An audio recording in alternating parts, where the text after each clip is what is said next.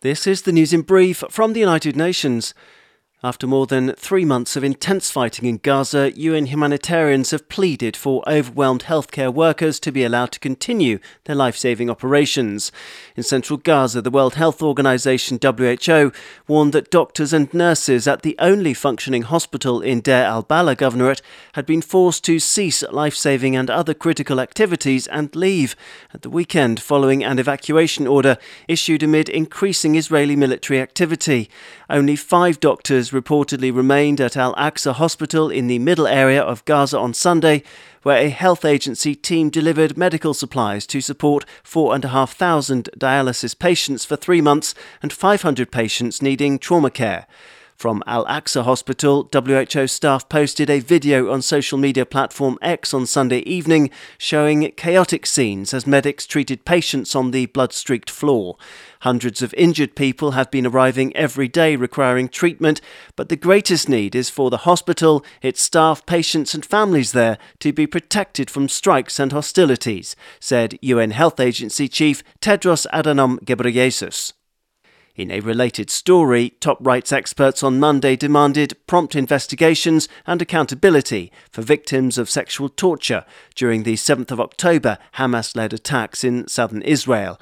Some 1,200 Israeli and foreign nationals were massacred in the surprise attacks across 22 villages, and thousands more were injured. An estimated 240 adults, children, and infants were also taken hostage. In a statement on Monday, the rights experts, who are not UN staff and who report to the Human Rights Council in Geneva, also called for justice relating to other grave crimes committed in the occupied Palestinian territory since the war in Gaza began. A likely reference to spiking violence in the West Bank, including East Jerusalem. That's left more than 300 Palestinians dead since the 7th of October. Investigators must be given the necessary resources, support, and access required to explore all alleged crimes, the experts said as they called on Israel, the Palestinian Authority, and the de facto authorities in Gaza to cooperate fully with any probes. To the Antarctic now, where the UN Atomic Energy Agency is using its nuclear know how to explore solutions to the global problem of plastic pollution. In cooperation with Argentina, a small team from the International Atomic Energy Agency is deploying for one month to assess the impact of microplastics in the once pristine Antarctic environment. The researchers' plan is to investigate levels of microplastics in seawater, lakes, sediments, sand, discharge water, and animals of the Antarctic ecosystem ecosystem near the Argentine Carlini Scientific Research Station. As part of the UN agency's NUTEC initiative, 22 Antarctic sites will be monitored for microplastic pollution using radiation technology, which has many uses, including industrial recycling.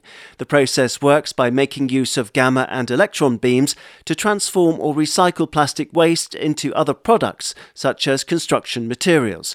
According to the UN Atomic Energy Agency, approximately 70% of all plastics produced in the world are now waste material, and only 9% of them have been recycled so far. Daniel Johnson, UN News.